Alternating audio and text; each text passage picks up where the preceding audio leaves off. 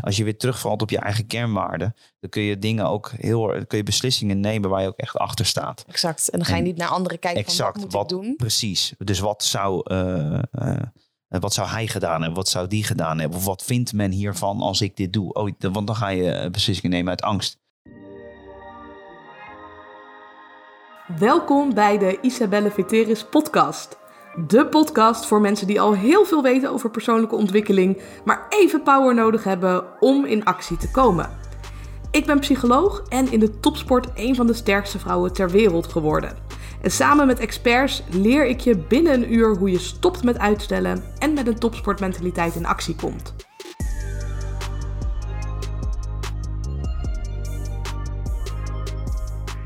Leuk. Nou, ik zit hier in Leiden samen met Allard Lindhout. En hij was ook de eerste gast in mijn eigen podcast. Het eerste interview wat we deden was toen nog met een andere microfoon. Was buiten, weet ik ook nog, in Andere setting, ja. Andere setting, hele luide hond op de achtergrond. Mijn team had echt nog wel moeite om die eruit te filteren. Inmiddels wat geüpgrade materialen, maar ook wij zijn geüpgrade denk ik ten opzichte van twee jaar geleden. Dus ik ben allereerst heel erg benieuwd, hoe is het met je? Nou, gaat, eh, gaat prima. Eh, op vele vlakken bezig. Natuurlijk als core eh, mijn zijn van scheidsrechter. Het, eh, het zijn zowel van eh, arbitrage op eh, Nederlandse velden als internationaal. Eh, daarnaast ook eh, veel bezig met eh, het geven van lezingen en presentaties. Met name gerelateerd op onderwijs. Dus vanuit eh, mijn vak als leidinggever op het veld eigenlijk de vertaalslag maken naar, eh, naar de leerkracht voor de klas. En eh, de leerkracht in de omgang met eh, nou ja, de uitdagende leerling, om het zo maar even netjes te noemen. Ja, Ja. ja, en die zijn er denk ik ook steeds meer. Ja, ja, ja. En dat is aan de ene kant heel erg positief. Hè? Je krijgt meer, steeds meer characters. Alleen dat vraagt van de leerkracht wel steeds meer specifiekere kwaliteiten in, eh, in de omgang met, eh, met haantjes, zeg maar. Ja. Ja. ja, exact. En ik denk ook, ik heb zelf ook in speciaal onderwijs gewerkt. We verwachten ook van kinderen dat ze de hele dag stilzitten op een stoel. Vanuit ouders hebben ze niet altijd een voorbeeldfiguur vanuit de vader. Die is ook de hele dag aan het werk. Dus dan zijn ze zelf ook een beetje zoekende in eh, wat moet ik met mijn energie doen? Hoe zit het ook met die mannelijke energie? Wat mag er wel en niet zijn? Hoe ga ik met emoties om? Dat zag ik wel veel bij die kids. Ja, het is natuurlijk een van de voorbeelden die je nu schetst, die absoluut eh, waar is. Waar ik zelf ook ervaringen mee heb. En de druk die kinderen wordt opgelegd. En de een heeft er op, een, eh, op zijn lijst gezegd scheid aan. En de ander zit daar heel erg mee eh, in, in zijn hoofdje. En dan, dan is het ook nog de vraag hoe uit dat kind zich is dat juist heel erg te midden. Eh, denk je, wat is er aan de hand? Dan kom je niet bij de kern door vragen stellen. Of is het juist een hele agressieve of overacting manier van uiten van die gevoelens? En dat is continu eh, het spel wat je eigenlijk moet spelen en moet begrijpen. En op basis van je eigen nou, professionaliteit, kunde en ervaring op eh, moet gaan anticiperen. Ja. En als we dan kijken naar de overeenkomsten tussen de topsport in het voetbal en dan het onderwijs, welke dingen zie jij? Nou, zie ik vooral vanuit eh, de rol van, die ik dan zelf bekleed. Heel erg het lezen van karakters. Het, het heel snel moeten begrijpen van wat speelt er, eh, speelt er in, in de koppies eh, van de jongens. Wat is, hun, wat, zijn, wat is hun doel deze middag? Plus daarbij alle ingrediënten die eromheen eh spelen. Volle stadions. Hoe draait een club? Juist heel positief. Of eh, ja, eh, wordt er door de supporters iets meer verwacht van, deze, van dit team? Dat zijn allemaal emoties die meespelen. En die invloed hebben op het gedrag van de speler. Waar ik juist weer ja, moet mee zien te dealen. En om eerlijk te zijn, dat vind ik de leukste kans van ons vak. Gewoon continu lezen en begrijpen en reageren op, op, eh, op emoties die, die, eh, ja, die, die continu eh, en heel snel evalueren, zeg maar. Ja, ik ben Ja. zelf toevallig sinds kort begonnen met Krav Maga. En daar hoor ik ook wel de vergelijkingen in. Want Ja. daarbij ben je ook aan de-escaleren. Dus het Ja. is niet de bedoeling dat je iemand anders gaat aanvallen. Maar Nee. dat als iemand anders jou aanvalt, dat je op een passende manier gaat reageren. Exact. En dan moet je ook echt kiezen van, oké, is het logisch om iemand nu op zijn gezicht te slaan? Ja. Of is het logischer om weg te rennen? Hoeveel geweld ga ik gebruiken? Wat is de intentie van Ja. iemand? Wil iemand mij echt pijn doen? Is het een bekende of onbekende? Ja. Maar dat zou je natuurlijk op het veld ook zien. Ja, zeker. En je, noemt het nu eh, de-escalerend optreden. Nou, dat, dat zijn we natuurlijk continu aan het doen. Maar ik doe het zelfs ook wel eens positief manipuleren. Omdat je eigenlijk soms in de emoties die spelers hebben... hen ook wel eens uit die emotie probeert te halen. Eén, om te luisteren en te begrijpen wat er aan de hand is. En twee, om eh, mijn doel om juist het, eh, ja, de emotie weer een beetje naar beneden te krijgen. En om de rust weer in de wedstrijd te pakken. Ja. En dat is continu het spel en het leuke, eh, het psychologische spel eigenlijk wat je, wat je speelt. En, eh, ja, dat is het leuke, aan- het leuke aan dit vak. Hoe heb je dat geleerd?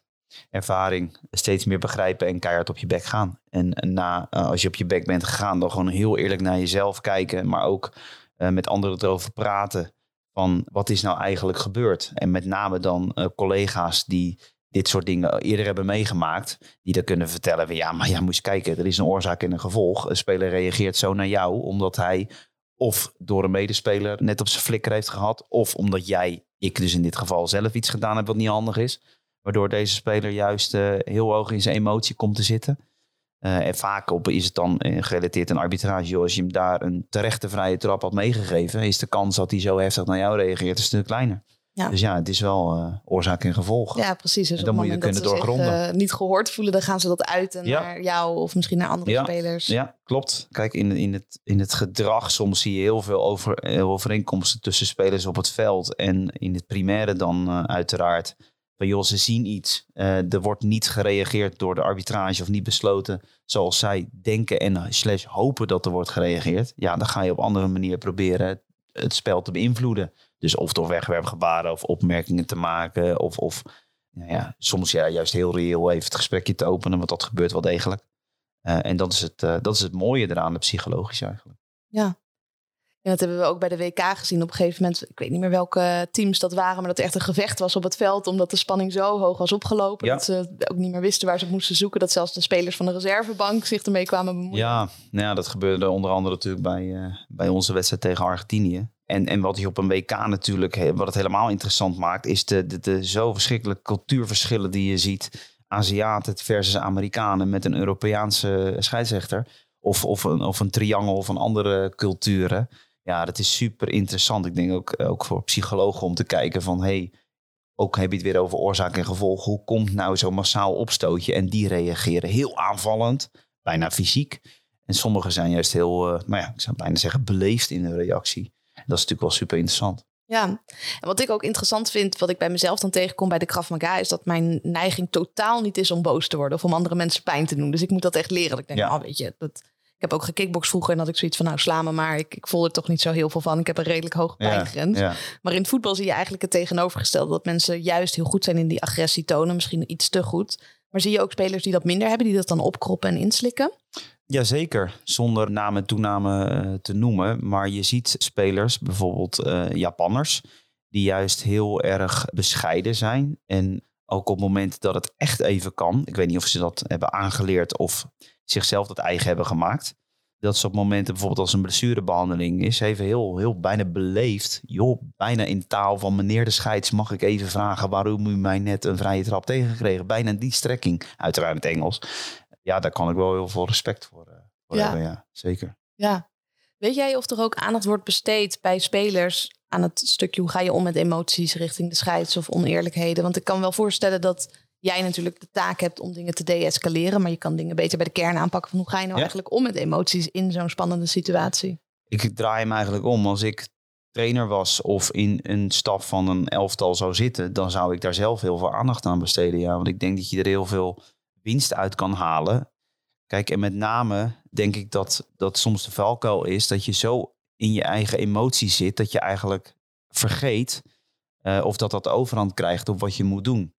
En als ik hem omdraai, dus niet vanuit mijn rol als scheids, maar als ik een speler zou zijn, dan zou ik zelf, ik heb natuurlijk nooit op dat niveau gespeeld, maar last kunnen hebben van eigen irritatie, zeg maar, om die aan de kant te schuiven en Ja. om moeten focussen op wat ik eigenlijk moet doen. En zeker Dus de als je een taken- hogere hartslag hebt Ja. door de sport, dan komt dat nog meer omhoog. ja. Dus extra uitdaging om dat Ja. onder controle te hebben.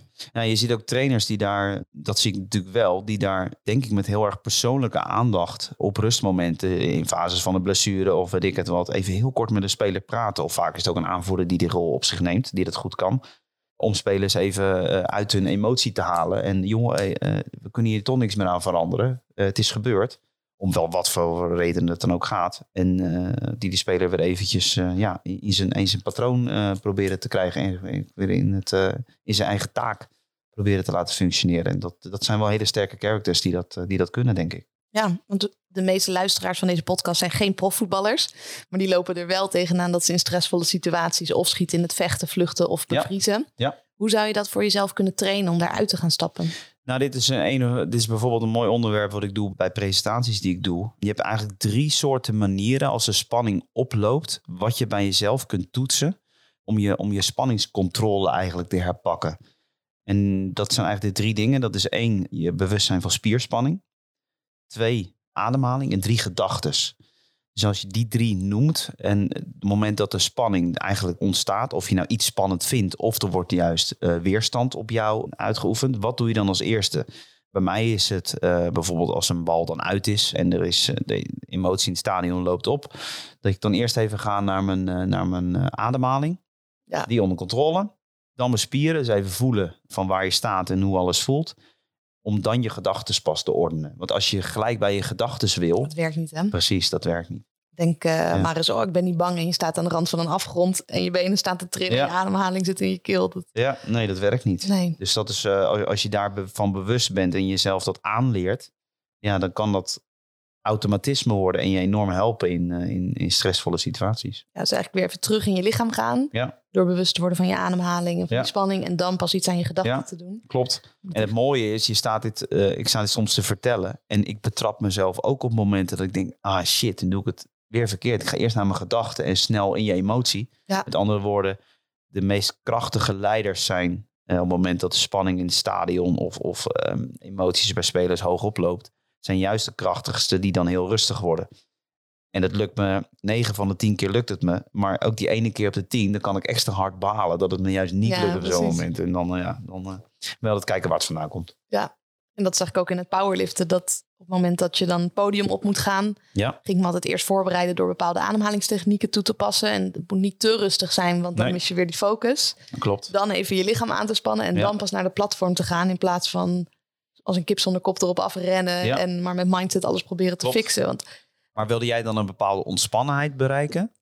Ja, wat ik, wat ik wel zag bij mijn medespelers of mijn tegenstanders, of eh, ik weet eigenlijk niet precies hoe je dat noemt in de krachtsport, maar die werden zo boos dat ze aan het einde van de wedstrijd helemaal op waren. Dus dan konden ze niet meer dezelfde kilo stillen als dat ze normaal gesproken in de sportschool zouden doen. Dus het was voor mij ook de taak om mijn gewicht bijvoorbeeld te verdelen. Ja. Maar ook om met de goede techniek te blijven liften. Dus Ja. niet vanuit pure boosheid te, te gaan doen.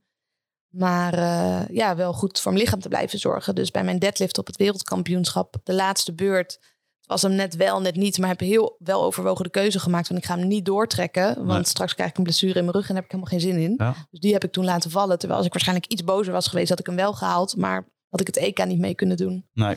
Dus je ziet eigenlijk, kun je concluderen dat de hoeveelheid energie die jij eigenlijk bij jezelf kan opwekken, heel nadelig kan zijn in de kracht die je eigenlijk nodig hebt om even laten te pieken om over je, over je grens heen te Exact. komen. Ja. Ja. Nou, Of als je te veel energie opwekt en je hebt een bepaald gewicht wat je moet tillen, dat het overbodig is. Maar het Ja. is wel zonde voor de rest van de wedstrijd. En dat zie ik ook wel, dat mensen zich heel druk kunnen maken in het dagelijkse leven of in het ondernemerschap over hele kleine dingen. Maar dat betekent dat ze wij- minder energie over hebben voor de dingen die er echt toe doen. Klopt. Ja, en dat is het spanningsveld eigenlijk waar je continu, continu mee te dealen hebt. Zeker in, eh, in, in situaties dat je eigenlijk zelf heel erg graag wil pieken. Ja. Dat je best wel zijn. Ja, en dat noem ik. Ik heb uh, afgelopen twee jaar ook aan mijn eigen visie gewerkt. Dat noem ik nu de winnaarsmentaliteit versus de topsportmentaliteit. Dus Mhm. een heleboel mensen die willen heel graag winnen. Ja. Die geven 200% gaan over al die grenzen heen, werken Mhm. eerder te hard dan te weinig. Ja. En die topsportmentaliteit is juist dat je het vanuit ontspanning doet, het ook wel eens los weet te laten. Ja. Op andere dingen gaat focussen. Even die wedstrijd laten voor wat het was. Of even die tegenslag laten voor wat het was. En dan pas later die beelden gaat terugkijken. En ook vanuit rust. Dus ik coach nu bijvoorbeeld ook een ondernemer. En die is zelf scheidsrechter bij basketbal voor rolstoelen. En met haar had ik ook een gesprek erover van... joh, als je dan zo'n wedstrijd terugkijkt... hoe kom je dan ook zelf weer opdagen? Dus als je een slechte wedstrijd voor je gevoel Ja. hebt gehad... en je denkt er heel negatief over... dan ga je ook alle fouten zien. En als je er heel positief over denkt... dan zie je alle dingen die er goed zijn gegaan... maar dan ben je ook alweer gebiased. Ja. Dus dat gaat ook weer over welke emotie wek je weer bij jezelf op... op het moment dat je niet alleen de wedstrijd speelt... maar ook weer je wedstrijden gaat terugkijken. Ja, en, en wat je hier ook uithaalt, die reactie heb ik zelf altijd. Als ik een eh, mindere wedstrijd heb gehad of een wedstrijd waarin één moment heel erg negatief is eh, geweest, dan wil ik het liefst zo snel mogelijk weer op dat veld staan. Al is het alleen maar om jezelf een soort energie te raken van eh, ik wil even bewijs voor mezelf dat ik het gewoon nog kan.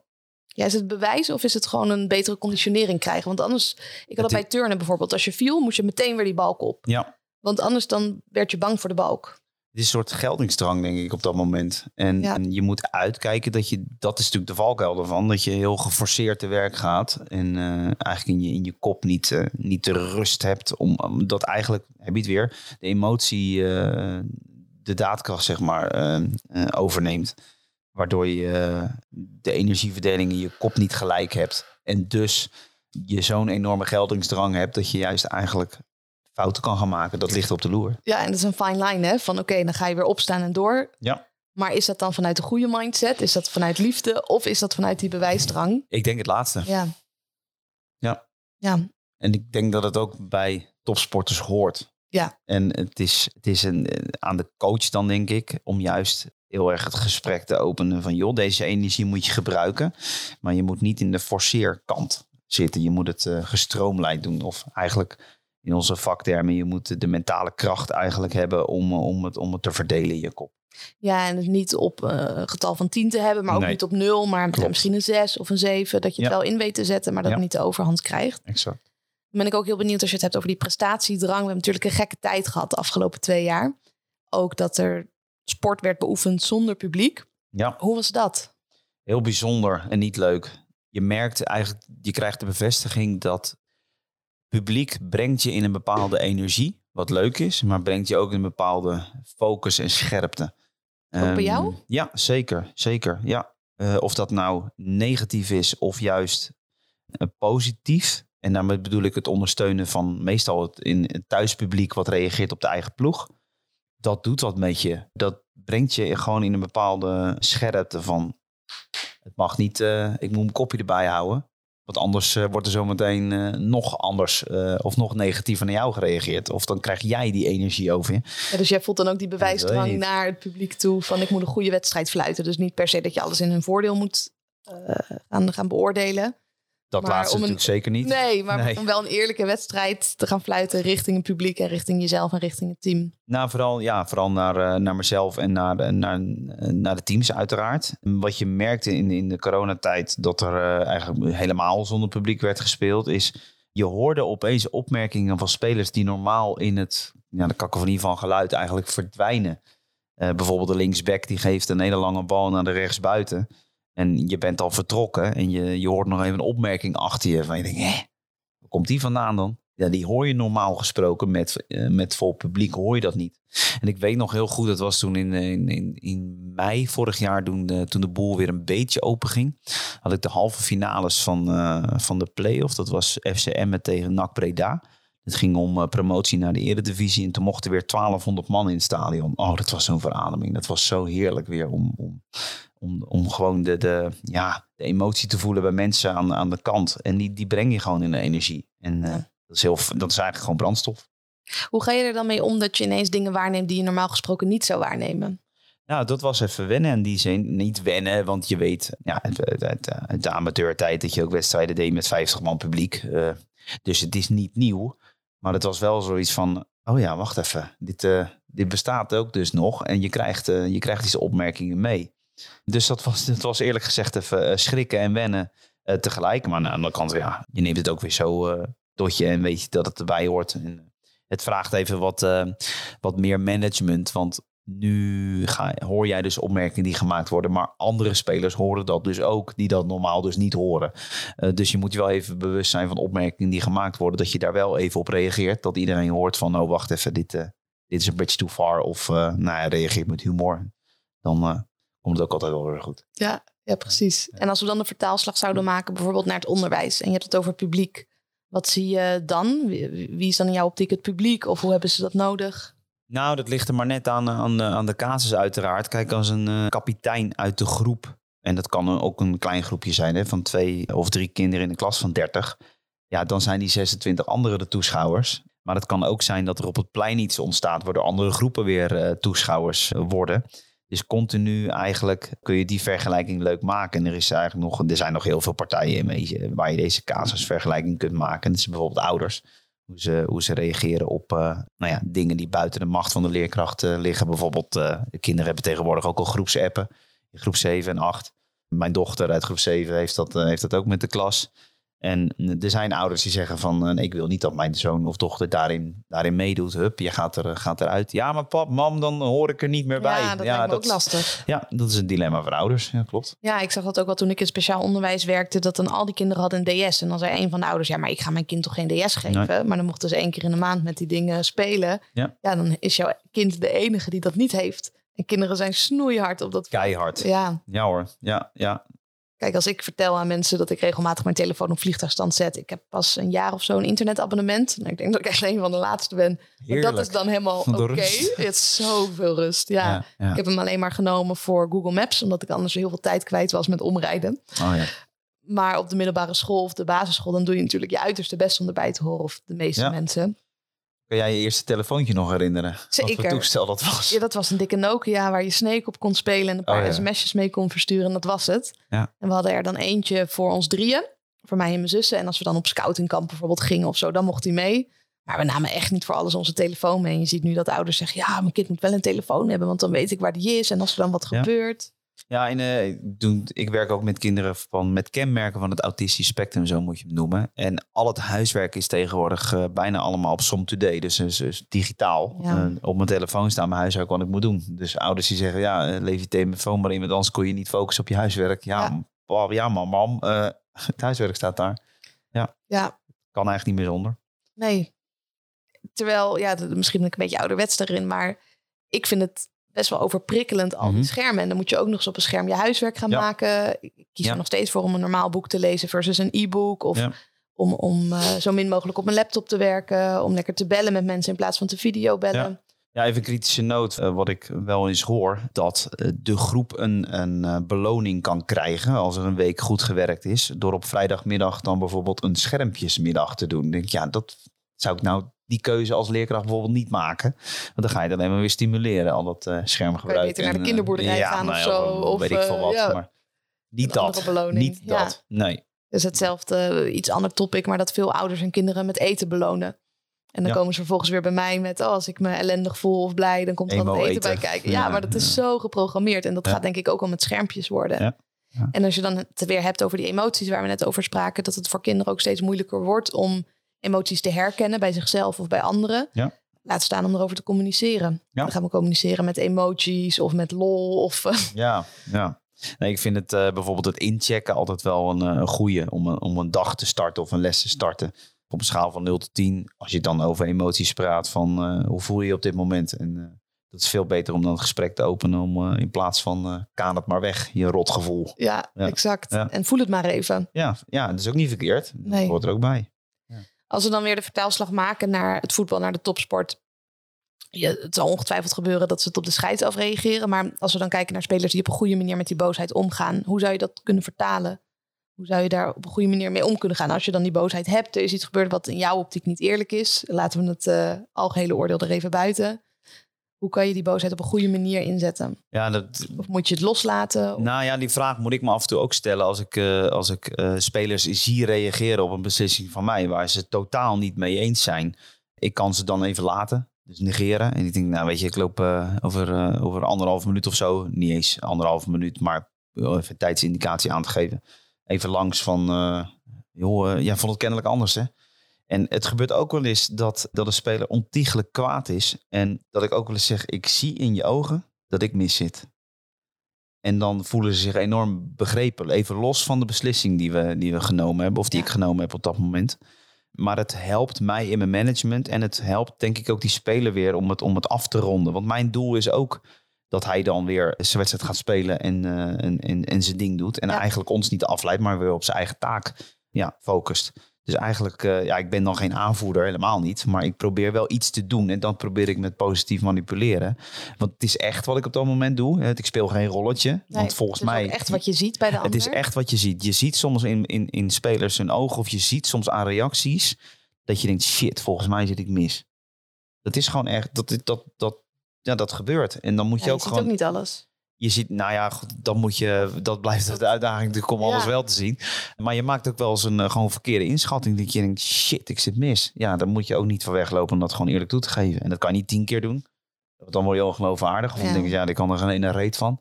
Maar dat kan best één keer per twee wedstrijden van, uh, ja, want dat gebeurt regelmatig. Ja, plus als je zegt, ik zie in je ogen dat ik ongelijk heb. Ja. Dan zeg je niet dat je ongelijk hebt, maar dan zie je dat je dat ziet bij de ander, dat Exact. degene dat vindt. Dus je erkent de emotie. Exact, nou daar gaat het om. Dat je dus, en dat het, bedoelde ik dus net met begrip, dus continu begrijpen wat, wat er in kopjes omgaat. Want dat helpt jou ook om in, je, in je manier van leiding geven. Ehm, dat, dat je ze eh, het gevoel geeft van ik word gehoord, maar ik word echt gehoord. Dus het is niet alleen maar, eh, eh, ik vraag ook wel eens wat het verschil tussen horen en luisteren. Nou ja, dat je dus echt even gehoord wordt en niet het ene oor in en het andere oor weer uit. En eh, we doen er geen ene in de flikker mee. Ja. ja, en als ik dan een vertaalslag maak, zou ik hem eerder maken naar relaties. Of dat nou Ja. een, een partner is, of vriendschappelijke relaties of familierelaties. Dan denk ik dat we vaak wel naar elkaar luisteren, maar elkaar niet echt horen. Nee. Dus er wordt heel veel verteld, maar er wordt weinig echt gezegd. Het gaat niet over hoe je je voelt. Of, Ja. En als we dan luisteren naar de ander, dan wordt het ook weer een wel eens niet eens discussie over... ja, maar Ja. jij zei dit en jij zei dat. En niet over, wow, ik, ik, ik voel me misschien heel erg eenzaam. Of ik voel Ja, en niet ik, ik, gehoord. ik weet niet of je jezelf er wel eens op betrapt. Ik wel. Dat ik eh, soms ook niet met volle 100% luister. En ik probeer mezelf wel ten doel te stellen. Door zeker als mijn partner of, eh, of mijn, eh, mijn vrouw dus, of, of mijn kinderen ergens mee komen. Ben ik in staat om eigenlijk een samenvatting te geven van wat eh, mij op dat moment is verteld. Dus met andere woorden, ik dwing mezelf erin om dan eh, eh, gericht te luisteren. En, en verlos eh, te zijn van alle gedachten die ik zelf heb of alle prikkels om me heen. Ja. Kun je nagaan, en dat vind ik zelf wel heel moeilijk. Kun je nagaan hoe. Is het ook? Ja. ja. Ja. Ik check ook altijd even bij mezelf eerst überhaupt heb ik ruimte om de ander te horen. En als ik Ja. het niet heb, dat ik niet vanuit beleefdheid maar blijf luisteren. Maar exact. ook even zeg Gewoon joh, eerlijk zegt van, joh, nu even, sorry, Ja, maar komt even ik wil niet heel binnen graag nu. naar je luisteren, Ja. maar ik heb nu even geen ruimte. Geef Klopt. me even tien minuten en dan luister ik met alle liefde naar je verhaal. Ja. Dat is ook al een hele andere boodschap dan, ja, ik, ik doe het maar om beleefd te zijn, maar ik heb eigenlijk Exact. geen Sterker nog, dan heeft, de, heeft de, degene die jou iets wil vertellen eh, helemaal geen ene kloot aan. je. Ja, exact. Want hij wil zijn verhaal wel kwijt. Maar ja, als, hij niet, eh, als hij zelf niet het gevoel eh, eh, krijgt van ik word echt gehoord. Ja, Dan gaan ze nog harder roepen, gaan ze nog harder roepen. Of ze vinden jou... nog extremer Exact, vertellen. Of, en, en Ja. daar was ik laatst wat over aan het lezen, hoe vrouwen dat eigenlijk doen richting mannen. Dat, niet alleen over kinderen gaat. Nou, dat, dat vrouwen vaak iets duidelijk proberen te maken aan hun partner. mhm. En als ze zich niet gehoord voelen, dan zullen ze niet per se gaan schreeuwen, maar het nog extremer gaan vertellen. En nog extremer, nog extremer, totdat ze zich gehoord voelen. Dus, Dus, ik- het eigenlijk uitvergroten. ja, alle- ja, als je zo doorgaat, ga ik bij je weg, bij wijze van spreken. Oh, ja. En dat betekent helemaal niet dat ze van plan is om bij je weg te gaan, maar Mhm. dat ze zich dan niet gehoord voelt. Dus ik denk ook dat het de uitdaging is als luisteraar van oké, wat zegt iemand en wat bedoelt iemand nou echt? Ja. Ja, of, of het kan ook een trigger zijn als je dus inderdaad... Bijvoorbeeld jij vertelt mij iets en jij krijgt het gevoel van... hij luistert helemaal niet. Dat je juist dat soort dingen gaat gebruiken Ja, om om, de aandacht te krijgen. Precies, om te testen van luister je nou echt naar me. Ja, En dan ja. zeg je ja, ja, schat. ja precies. Ja, ja. Nee, dan weet je het eigenlijk al genoeg. Ja, Ja, precies. Ja, En je bent ook bezig met een programma opzetten voor het onderwijs. Zou je daar iets meer over willen vertellen? Ja, ehm, nou ja, zoals ik eh, vertelde heb, ik geef eh, presentaties en workshops eh, met name in het onderwijs. Ehm, dat gaat met name over een stukje communicatie en, en, leiderschap als, als leerkracht. In de omgang met nou ja, de haantjes, om dat niet als je eigen irritatiezone te laten komen, maar juist om te zetten in een enorme positieve uitdaging. Van oh, ik ga toch eens kijken of het me lukt om bij dat jongetje of, of dat meisje in dat geval op een andere manier binnen te, binnen te dringen. En heel veel eh, is, eh, is, is te vergelijken met situaties die wij op het veld hebben. Dus juist vanuit een hele ja, verfrissende sportinvalshoek. Om daar eens de vergelijking te zoeken en eigenlijk ook oplossingen aan te reiken. En eh, dat is wel heel gaaf als je, eh, als je hoort dat dat, eh, dat dat best wel aanslaat en dat ook lukt. Ehm, en dat geeft wel heel veel voldoening. Ja. Waarom heb je voor die niche gekozen? Want je zou natuurlijk kunnen spreken in allerlei soorten takken van sport. Ja, nou omdat ik zelf eh, tien voor groep 8 heb gestaan. Dus ik vind nog stel, steeds zelf... Kijk, on- onderwijs innoveert gelukkig heel hard. Maar de, de, de, de essentie, de kern van het, het, het managen van een groep... het managen van een klas vanuit je rol... want je hebt natuurlijk een stukje autoriteit... Eh, sorry, eh, wat begint met macht. Want jij bent als leerkracht aangesteld voor die groep. Ik bedoel, dat is je werk, wat je voor betaalt. Ehm, ga maar twee dagen of drie dagen, hoeveel dagen je ook werkt. Nou, van, de, van die machtspositie moet je eigenlijk een soort autoriteit worden. In die zin van je duidelijkheid verschaffen. En eh, dat kinderen ook weten, en een stukje voorspelbaarheid. Wat er, eh, eh, wat van ze verwacht wordt. En die moet nog een stapje eh, verder om naar een gerespecteerd gezag. Dat, dat je niet alleen maar wordt geaccepteerd om de afspraken die je doet, maar juist om eigenlijk wie je bent als persoon. Eh, ik stel ook wel eens de gekke vraag van stel je voor, je, bent, je zit bij jezelf in de klas. Dus je hebt jezelf als, als leerkracht. Of dat nou primair onderwijs is of voortgezet, maakt eigenlijk, maakt eigenlijk niks uit. Waaraan zou je jezelf irriteren bij jezelf? En wat zou je nou eigenlijk heel plezierig vinden? Ben je daar eigenlijk van bewust? Dus eigenlijk tot de kern van wie wil jij zijn, uh, wie wil je zijn als leerkracht? En het is ook heel, als je dat voor jezelf helder hebt, want dat heb je niet 1, 2, 3. Want daar is ervaring voor nodig. Daar zijn uh, negatieve ervaringen voor nodig en ook wel positief om daar. Uh, ik heb er zelf, ik ben er zelf eigenlijk nog steeds niet uit. Maar wie je tot echt 100% in de kern wil zijn.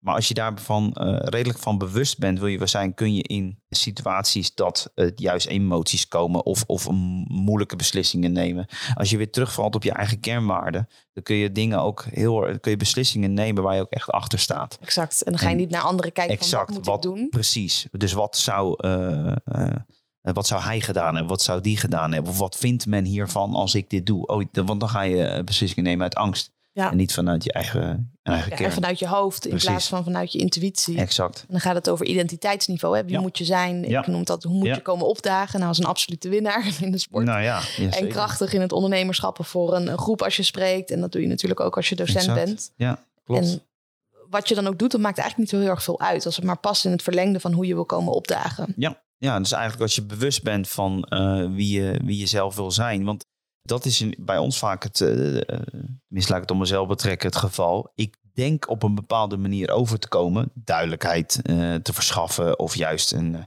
correcte beslissing hebben genomen. Maar in ons vak word je heel erg met beelden natuurlijk geconfronteerd op eigen handelen. En dan schrik je soms wel eens van, hey, ik dacht zo over te komen, maar als ik op beeld terugzie, uh, of je hoort van, en dan heb je wel weer natuurlijk wat anderen daarvan vinden. Denk hey, ja, hoe komt het dat hij vindt dat ik het hier niet goed doe? En dan kan ik, het, kan ik het ermee eens zijn of niet mee eens. Maar het is altijd heel interessant om te kijken op welke elementen en aspecten wordt, wordt dat beeld dan gecreëerd. Wat doe ik dan in mijn handelen of in mijn kijkgedrag of, of in, mijn, in mijn beslissing die ik neem, dat hij of zij dat dan zo vindt. En als je zo kritisch naar jezelf kan kijken, dan word je echt beter. En dat is denk ik ook een element van, uh, van, van een topsportmentaliteit en gedachte. Gewoon heel eerlijk naar jezelf reflecteren van wat dacht ik? Was ik er met mijn kop niet bij? Was ik nog in mijn hoofd iets nog aan het afronden wat ik nog niet had afgerond, maar wel had afgerond moeten zijn? Um, waardoor ik niet 100% gefocust was. En wat je dus terugziet in mijn twijfelachtig handelen met uh, gebaren of wat dan ook op het veld. En die reflectie is soms, uh, ja, die is soms hard. Die is soms uh, ook, ook nou, die is eerlijk.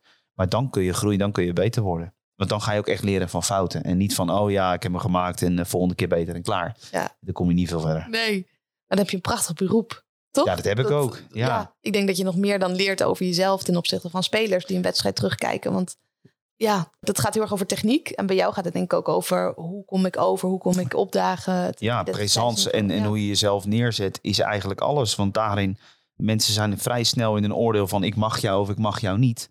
En daar moet je natuurlijk lak aan hebben. Maar als je vaak hetzelfde terugkrijgt, dan moet je toch bij jezelf eens afgevraagd: hoe komt dat dan dat zij dat vinden? En kan ik iets aan mijn gedrag aanpassen of veranderen wat dicht bij mij past, wat eigenlijk heel makkelijk aan te passen is, waardoor dat juist voorkomen wordt en waardoor ik mezelf een stuk plezieriger en daadkrachtiger voel in mijn, in mijn eigen leiding geven.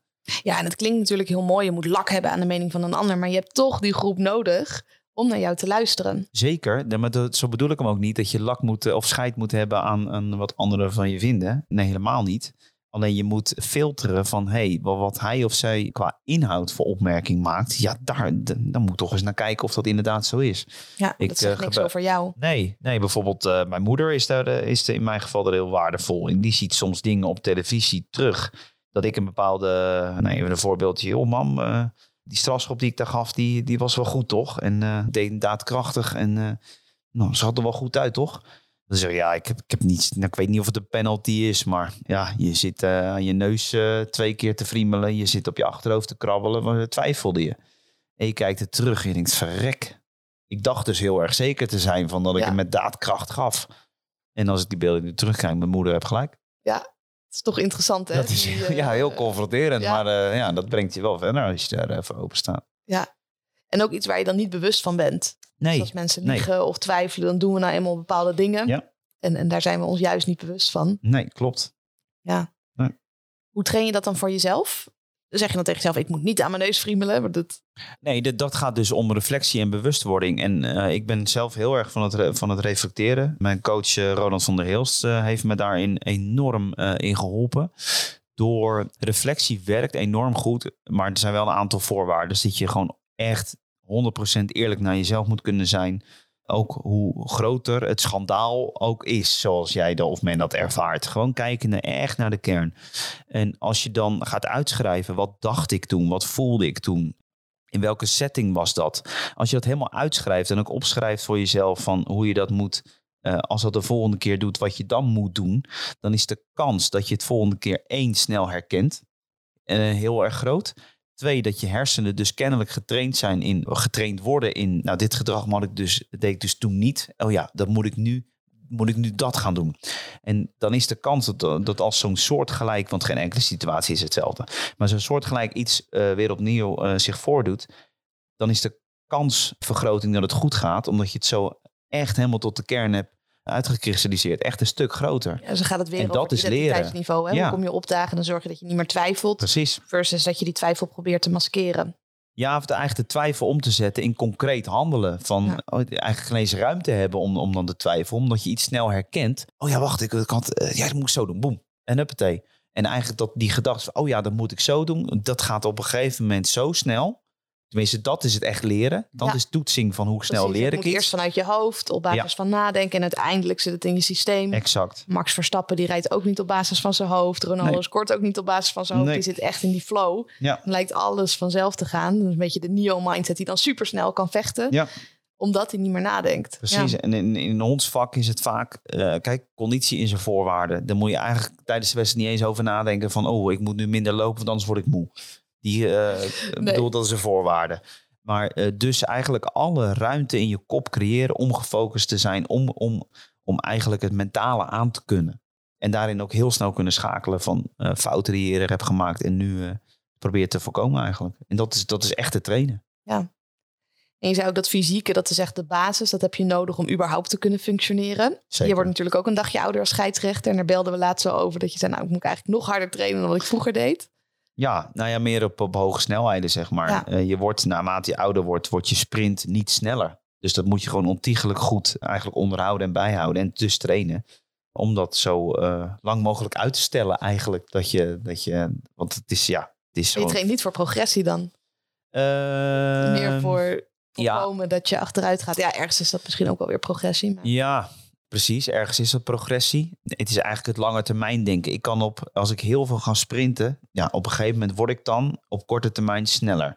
Maar wat beschadig ik daarmee op lange termijn eigenlijk? Als je het echt voor een korte termijn doel is, ja, dan is het prima te doen. In mijn eh, geval, ik ben nu 35, ik hoop nog zeker 10 jaar op dit niveau te mogen acteren. En de eisen die wij fysiek moeten kunnen, die moet ik over 10 jaar nog steeds kunnen. Ja. Dus mijn doel is anders. Ja. Om het op lange termijn eh, zien vol te houden. Ja, en mooi wat je zegt over korte versus lange termijn. Dat op korte termijn kan iets heel tof zijn Ja. om eh, de benen uit je lijf te rennen. Ja. Of een hele risicovolle investering te doen. Yes, weer 0,2 rendement, eraf gehaald. Ja. Ja, exact dat soort dingen. Of nou ja, meer risico's te nemen. Maar het moet ook gecalculeerd risico zijn wat je op de lange termijn bereid bent om te dragen. En als je veel risico bereid bent om te dragen, is het natuurlijk ook helemaal prima. Ik heb laatst de documentaire van Ronnie Coleman gezien. En die zit eh, bijna in een rolstoel, omdat hij zijn lichaam zo naar Pet Verderri heeft geholpen, maar heeft er geen spijt van. Nee, en dat, dat, dat geen spijt van hebben, dat, eh, dat herken ik ook wel eens. Onze eh scheidsrechtersbaas Rosetti, eh, die zegt ook wel eens van... ja jongens, je moet gewoon na een wedstrijd gewoon uitgeput kunnen zijn. Gewoon accepteer dat je alles moet geven om, om die wedstrijd tot een goed einde te brengen. En, en niet zozeer fysiek, maar juist ook mentaal. Ja, dat hoort erbij en dat is de opgave waar je voor staat. En als je echt verder wil komen, dat is dat de voorwaarde. Ja, en moet je dat kunnen. topsport ook iets van je vraagt, lichamelijk en mentaal. Ja. Ja. Tuurlijk, ja. Ik ken weinig topsporters die nog nooit een blessure hebben gehad. Dat kan Je bijna moet pijn kunnen leiden. Ja, ja precies. Zowel en net de spieren als mentaal. gas geven. Ja. Ja. en dat is natuurlijk altijd de afweging van... eh, In mijn geval bijvoorbeeld ga ik dan dat gewicht wel optillen.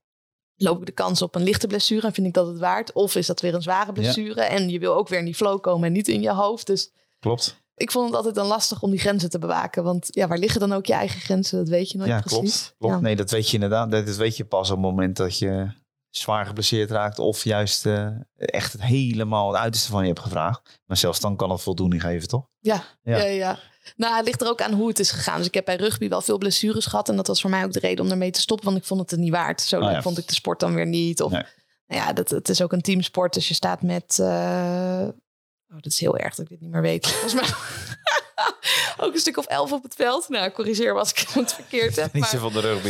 ik, ik, eh, ja, ik vond rennen helemaal niks. Ik vond het leuk om mensen af en toe omver te beuken. Maar zo'n wedstrijd gaf mij niet zoveel voldoening... als wanneer ik in de sportschool sta en mijn eigen schema mag bepalen. Dus dan vond ik een, een blessure ook eh, het niet waard. Nee. En dat was ook de reden om te stoppen. Terwijl in het powerlift heb ik eh, vrijwel geen blessures gehad. Een beetje overbelast geraakt. Maar nou, Is het dan niet ook omdat je je voor ogen, doel wat je voor ogen hebt concreter is? Of dichter binnen handbereik? Is dat het? Ook, maar je hebt ook meer controle in die sport. Dus op het moment dat je een contactsport hebt, dan ben je ook afhankelijk van de ander. Dus als je tegen een slecht team speelt en die weet gewoon niet waar ze mee bezig zijn, Ja. dan gebeuren er ongelukken. Ja. Terwijl in de krachtsport, ja, jij bent de enige die bepaalt hoe het gaat. En ik Je heb, hebt de regie. ja. Ja. En dat, dat vind ik persoonlijk dus fijn aan de sporten die ik heb gedaan. Ik heb veel individuele sporten gedaan en Mhm. rugby was de enige teamsport. En ik heb wel een paar contactsporten gedaan, maar eerder dingen als turnen, dansen, powerliften, crossfit. Ja. Waarin je zelf de regie houdt en ook controle hebt op het proces. En dus ook alles kan geven wat je hebt. In plaats van dat je afhankelijk bent van de situatie. Dat als je die bal krijgt, dat je dan ineens moet gaan rennen. En de rest van de wedstrijd een beetje uit je neus staat te eten. Dat gevoel had ik. Ja. ja, bij ons komen die, de vak eh, van arbitrage komen die twee elementen, dus en individueel en als teamsport, heel mooi samen. Eh, Want we staan met z'n vieren op het veld. Eh, vaak ook nog twee achter de schermen, de VARs.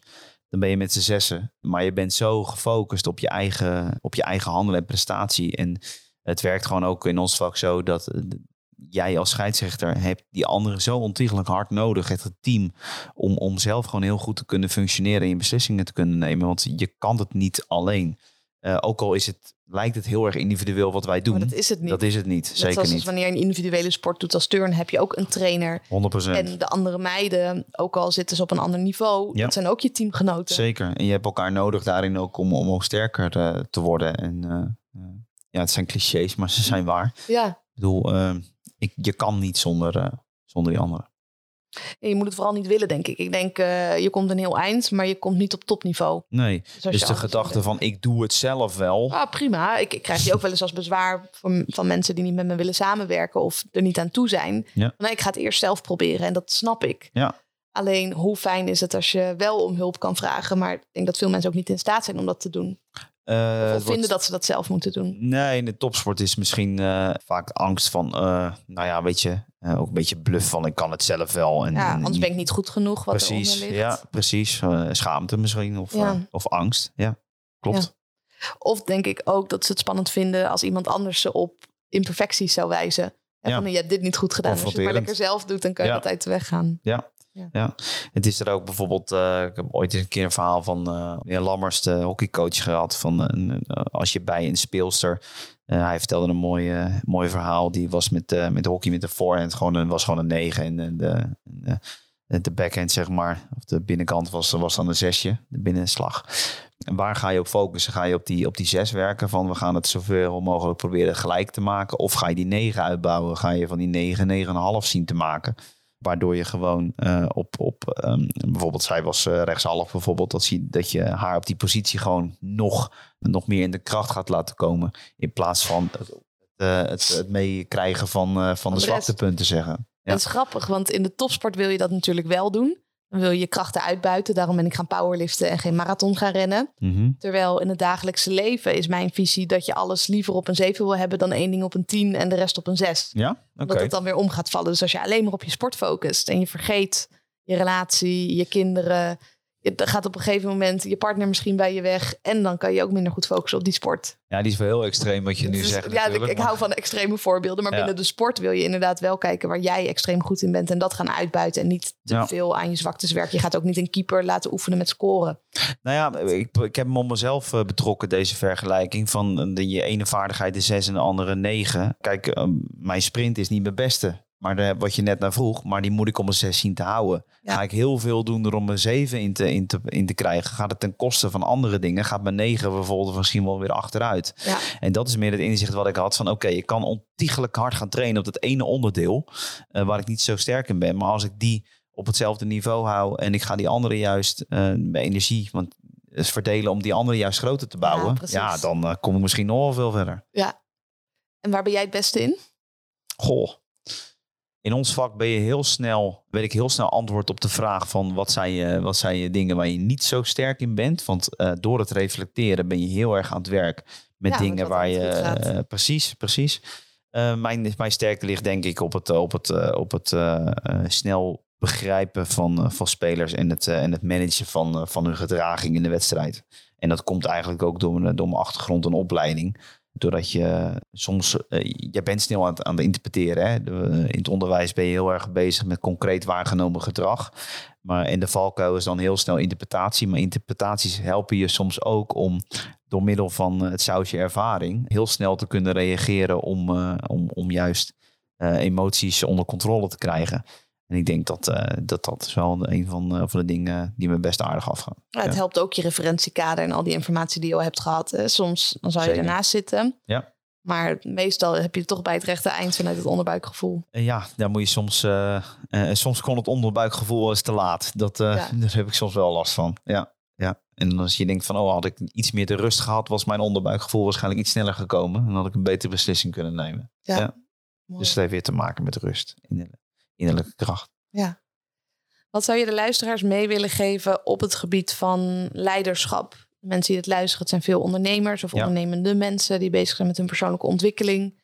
Ik zie dat veel mensen het moeilijk vinden om om te gaan met emoties, het stukje leiderschap Ja. te nemen. Wat, wat zou je ze willen meegeven? Nou, een van de basisdingen in ons vak is eh, integer zijn en eerlijk zijn. En ik denk dat eh, als je zelf echt wil groeien, is, is de sleutel gewoon ontiegelijk eerlijk zijn naar jezelf in, in het reflecteren. Van, eh, en ook tegen jezelf durven te zeggen, ja, ik was daar gewoon niet met mijn kop klaar voor, omdat ik nog eh, bezig was met het afronden van, in mijn optiek, een gele kaart die ik gemist heb of zo. Of die gele kaart die ik gaf, of ik denk, ah, had het nou gemoeten? En dan ben je daar zo nog mee bezig, dat je niet klaar bent met het volgende.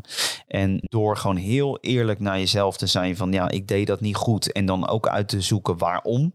Ja, dan kom je echt verder. Dan ben je met de kern bezig en niet wat anderen van je vinden of met, het, eh, ja, met de buitenkant. Maar dan, dan kom je echt tot de kern. En dan, eh, dan kun je sprongen maken. Hij zegt brutaal eerlijk zijn naar jezelf. Brutaal eerlijk zijn Ja. naar jezelf. Ja, klopt. Dat is hem eigenlijk. Mooi, laten we hem daarmee afronden. Nou, doen we. Dankjewel. Graag gedaan. Dankjewel weer voor het luisteren naar deze podcast. Als je me zou willen helpen door dit te delen op social media, door een review te plaatsen van 5 sterren, door een reactie te geven, dan zou ik dat echt super fijn vinden en dan ben ik je daar enorm dankbaar voor.